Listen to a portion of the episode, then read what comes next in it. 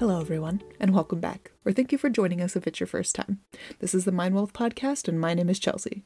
Get ready to sit back, relax, and unwind while we chat a little bit about life. I look forward to hearing your stories and sharing some of mine and talking through some of the problems that we've all been experiencing. I feel like talking a bit about my journey is where we might start. Where do we go from there? Well, we can figure it out along the way. But in the meantime, let's chat.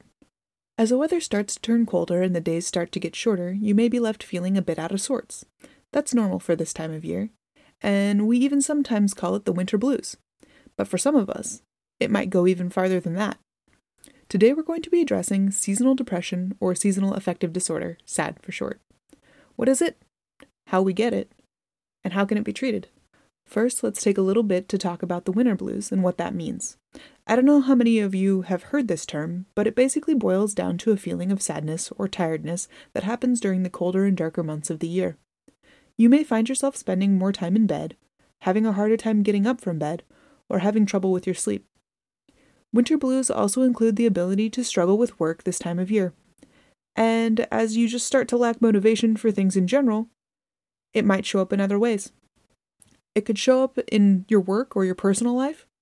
Sometimes small tasks at work become too difficult to handle and you put them off for sunnier days. Or things may not be as tidy around the house as they normally are. These are all signs of the winter blues.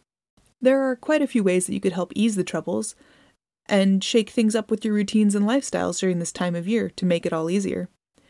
Things like adopting a regulated wake and sleep schedule will help normalize your internal clock and keep you more consistent and less fatigued. Seeking out the sun where you can, such as planning trips to warmer or sunnier climates to get your dose of vitamin D, or if perhaps you can't take the time off, there are other ways to replace this vital nutrient.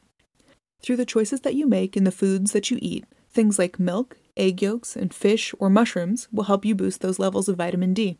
However, if you're having a hard time sourcing those things, or you just don't like them, a vitamin D supplement might be another option. The FDA recommends the dose being just 10 to 20 micrograms, which is roughly 1 to 2 tablets depending on the brand, and it should be taken with food as it is fat soluble. Another great mood booster is exercise. Moving your body for just 30 minutes a day for 5 days can improve your mood through the release of endorphins.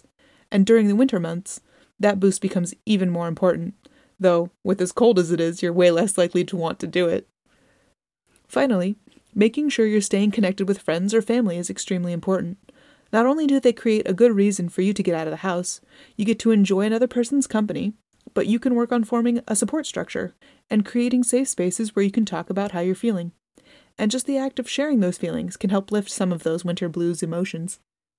Seasonal depression, on the other hand, is characterized as emotional distressor of overwhelming sadness during the winter months.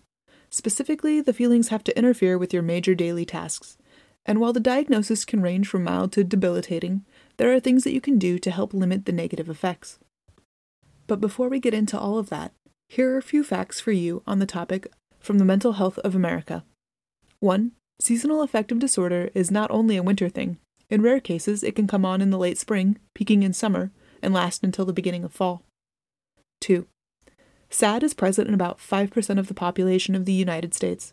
You usually get an onset of seasonal depression between the ages of 18 and 30, though it usually only presents after the age of 20. In rare cases, it can present before. 3. SAD affects more women than it does men.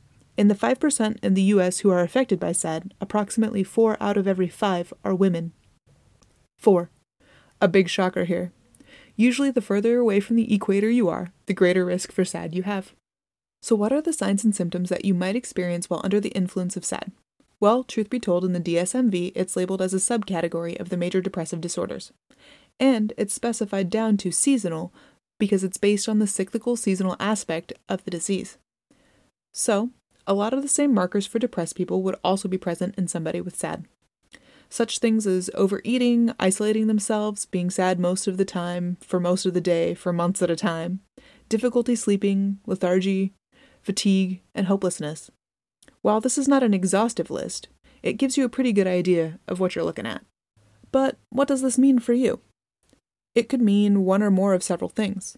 First, that your circadian rhythm is off, that you're not producing enough melatonin or serotonin, or both.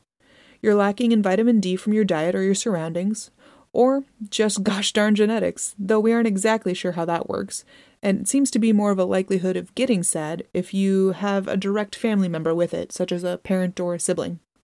Now, to treatments. There are many forms of treatment for this disorder, so let's discuss. First up, light therapy.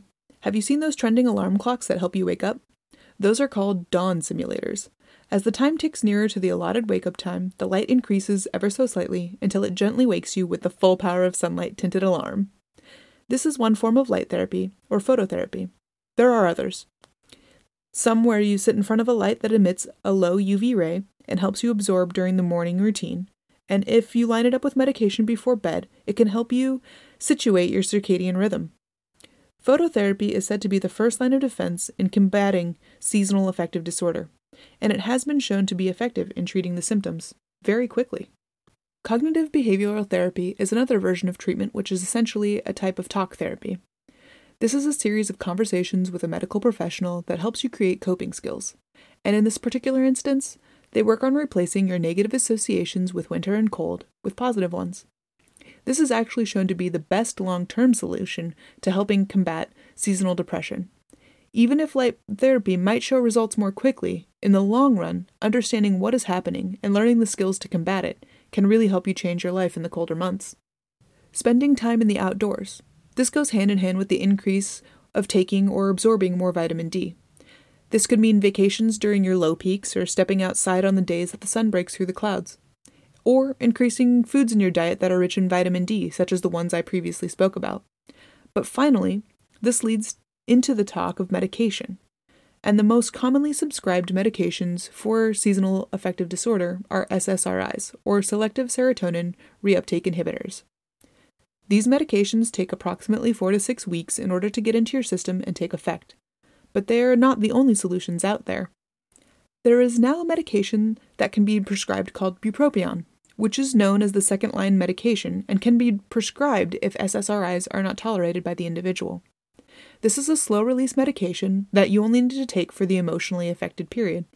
So, if we're talking winter months, probably the start of fall to the uh, beginning of spring.